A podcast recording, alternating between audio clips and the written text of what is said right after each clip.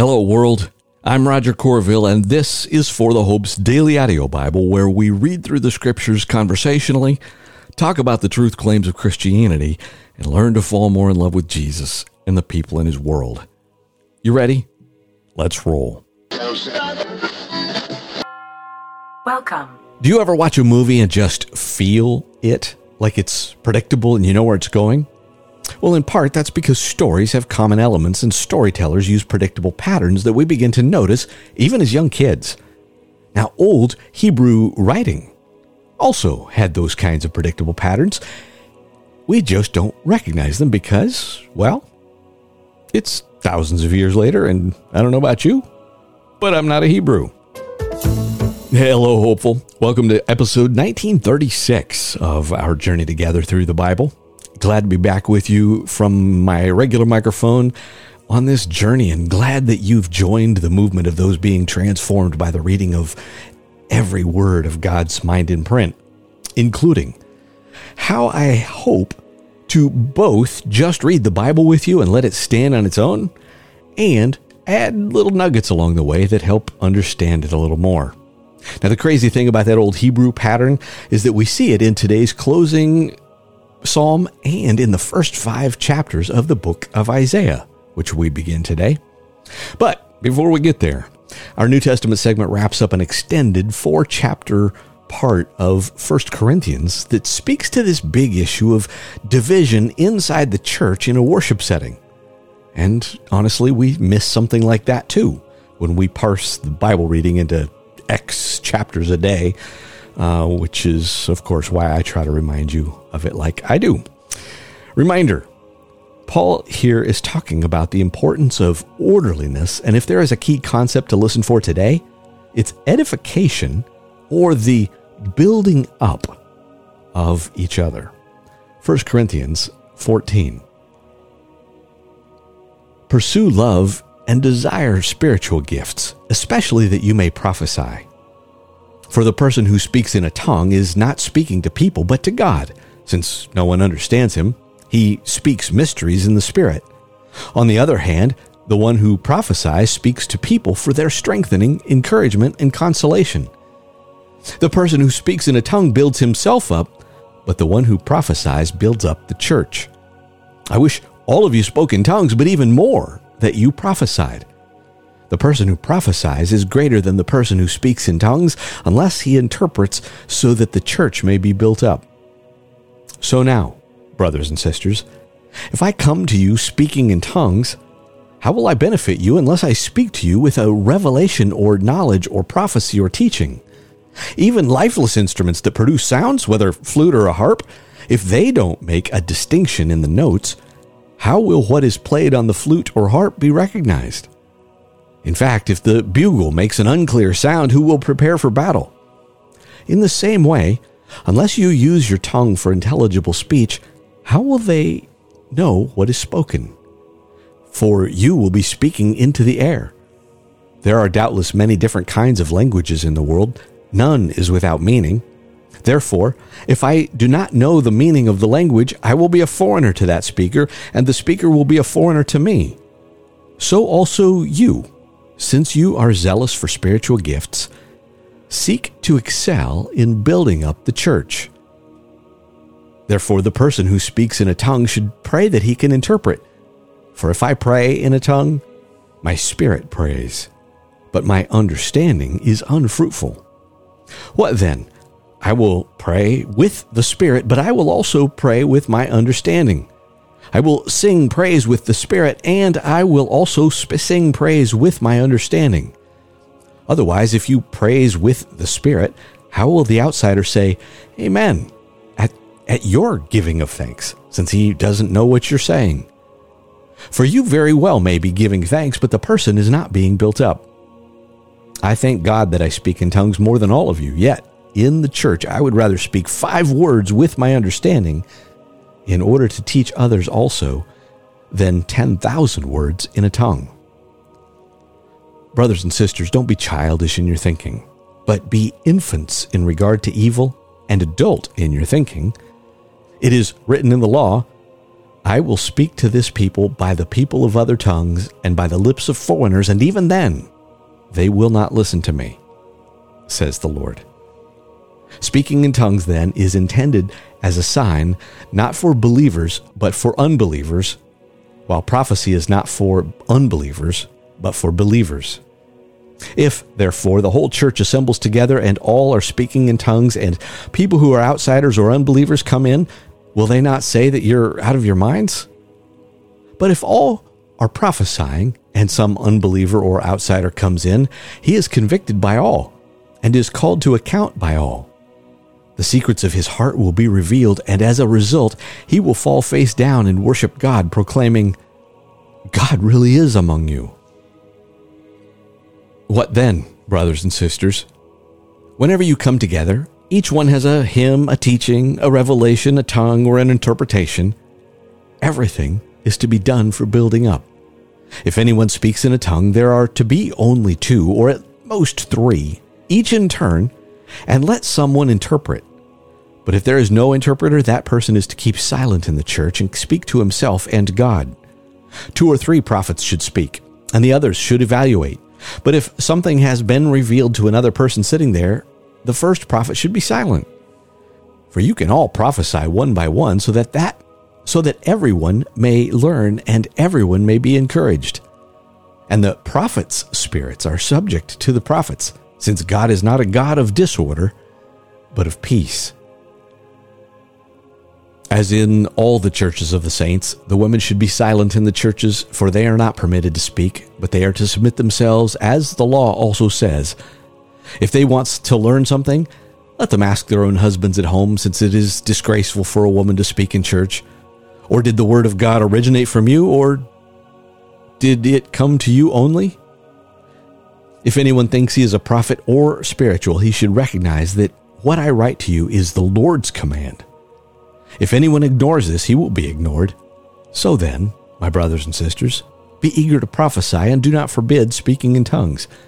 But everything is to be done decently and in order.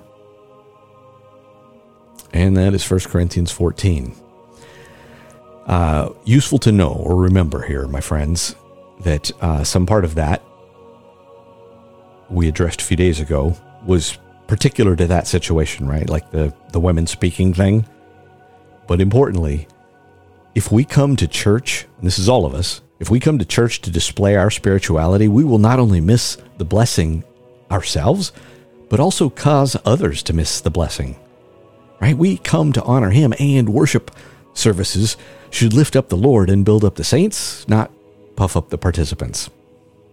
And turning to our Old Testament segment, yesterday we heard of King Uzziah, who was king of Judah for 52 years, and we heard of his death, which is the same year that God commissioned the prophet Isaiah as a messenger to both Judah and Israel, which is why we're switching from Kings and Chronicles to Isaiah, and we'll get back there to finish those up before we finish out the Old Testament here in the next 20 weeks or so. Isaiah picking up in, yep, chapter 1. The vision concerning Judah and Jerusalem that Isaiah son of Amos saw during the reigns of kings Uzziah, Jotham, Ahaz, and Hezekiah of Judah. Listen, heavens, and pay attention, earth, for the Lord has spoken. I have raised up children and brought them up, but they have rebelled against me. The ox knows its owner, and the donkey knows its master's feeding trough, but Israel does not know my people do not understand. O sinful nation, people weighed down with iniquity, brood of evildoers, depraved children. They have abandoned the Lord. They have despised the Holy One of Israel. They have turned their backs on him. Why do you want more beatings? Why do you keep on rebelling? The whole head is hurt, and the whole heart is sick. From the sole of the foot even to the head, no spot is uninjured. Wounds, welts, and festering sores, not cleansed, bandaged, or smoothed with oil. Your land is desolate. Your cities burned down. Foreigners devour your fields right in front of you, a desolation like a place demolished by foreigners. Daughter Zion is abandoned, like a shelter in a vineyard, like a shack in a cucumber field, like a besieged city. If the Lord of armies had not left us a few survivors, we would be like Sodom. We would resemble Gomorrah. Hear the word of the Lord, you rulers of Sodom. Listen to the instruction of our God, you people of Gomorrah. What are all your sacrifices to me? asks the Lord. I've had enough of burnt offerings and rams and the fat of well fed cattle. I have no desire for the blood of bulls, lambs, or male goats. When you come to appear before me, who requires this from you, this trampling of my courts? Stop bringing useless offerings. Your incense is detestable to me. New moons and Sabbaths are the calling of solemn assemblies, and I cannot stand iniquity with a festival. I hate your new moons and prescribed festivals. They have become a burden to me. I'm tired of putting up with them. When you spread out your hands in prayer, I will refuse to look at you. Even if you offer countless prayers, I will not listen. Your hands are covered with blood. Wash yourselves, cleanse yourselves. Remove your evil deeds from my sight. Stop doing evil. Learn to do what is good, pursue justice, correct the oppressor, defend the rights of the fatherless, plead the widow's cause. Come, let's settle this, says the Lord. Though your sins are scarlet, they will be white as snow. Though they are crimson red, they will be like wool. If you are willing and obedient, you will eat the good things of the land. But if you refuse and rebel, you will be devoured by the sword, for the mouth of the Lord has spoken. The faithful town, what an adulteress she has become. She was once full of justice, righteousness once dwelt in her, but now, murderers. Your silver has become dross to be discarded. Your beer is diluted with water. Your rulers are rebels, friends of thieves. They all love graft and chase after bribes. They do not defend the rights of the fatherless, and the widow's case never comes before them. Therefore, the Lord God of armies, the mighty one of Israel, declares Ah, I will get even with my foes. I will take revenge against my enemies. I will turn my hand against you. I will burn away your dross completely. I will remove all your impurities. I will restore your judges to what they were at first and your advisers to what they were at the start. Afterward, you will be called the righteous city, a faithful town. Zion will be redeemed by justice. Those who repent will be redeemed by righteousness. At the same time, both rebels and sinners will be broken, and those who abandon the Lord will perish. Indeed, they will be ashamed of the sacred trees you desired, and you will be embarrassed because of the golden shrines you have chosen. For you will become like an oak whose leaves are withered, and like a garden without water. The strong one will become tinder, and his work a spark. Both will burn together, with no one to extinguish the flames. The beginning of chapter 2 then begins. The vision that Isaiah son of Amos saw concerning Judah and Jerusalem. In the last days, the mountain of the Lord's house will be established at the top of the mountains and will be raised above the hills. All nations will stream to it, and many peoples will come and say, Come, let's go up to the mountain of the Lord, to the house of the God of Jacob. He will teach us about his ways so that we may walk in his paths. For instruction will go out from Zion, and the word of the Lord from Jerusalem. He will settle disputes among the nations and provide arbitration for many peoples. They will beat their swords into plows, and their spears into pruning knives. Nation will not take up sword against nation, and they never again will train for war. House of Jacob, come and let's walk in the Lord's light. And that, my friends, is up through the first five verses of chapter 2. And tomorrow I will come back to Isaiah and kind of point out that this pattern that we're talking about, that Hebrew pattern. Um, but it's going to be easier to listen to or listen for in our wisdom segment today, which is Psalm 9. So imagine this it's called a chiasm, C H I A S M the pattern is like A B C B A, right? Or uh, it's a something where the two ends are the same and then the next two inner parts are the same, like A, B, C, B, A. It may be much longer than that, but this psalm does that. It has praise as the bookends at the beginning and end. And then the next two sections, the B sections, are the just king. And then right in the middle is the final judgment. Listen for it, and we'll, uh, we'll close out with prayer. Psalm chapter 9. For the choir director, according to Muth Labben, a psalm of David. I will thank the Lord with all my heart. I will declare all your wondrous works. I will rejoice and boast about you. I will sing about your name, Most High. When my enemies retreat, they stumble and perish before you, for you have upheld my just cause. You are seated on your throne as a righteous judge. You have rebuked the nations, you have destroyed the wicked, you have erased their name forever and ever. The enemy has come to eternal ruin. You have uprooted the cities, and the very memory of them has perished. But the Lord sits enthroned forever.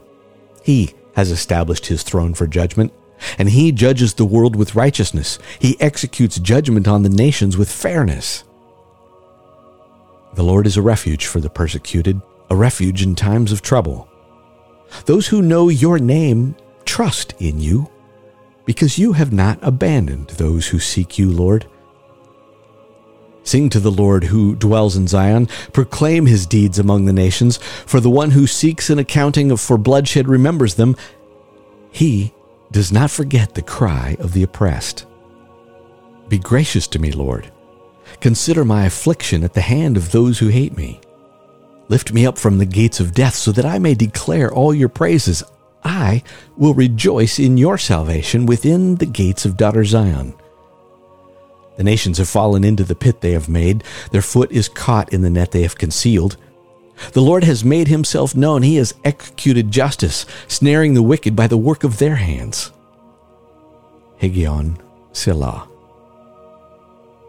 The wicked will return to Sheol, all the nations that forget God for the needy will not always be forgotten, the hope of the oppressed will not perish forever.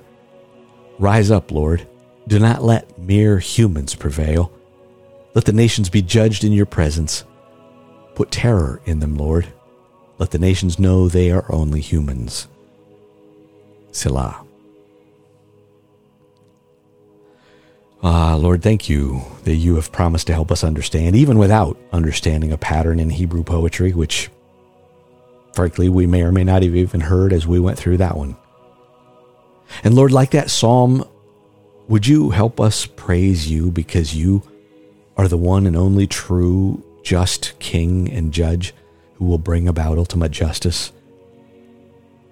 Lord, we look around our world and it's just like what Isaiah is describing 2,700 years ago. But Lord, we do trust you.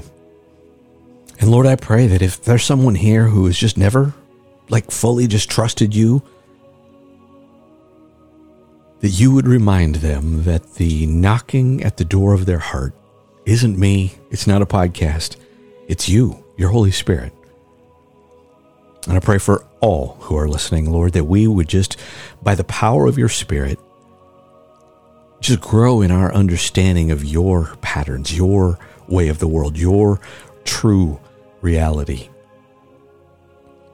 Lord, that we would understand your story and where we fit. I love you, my friends. Amen. Amen.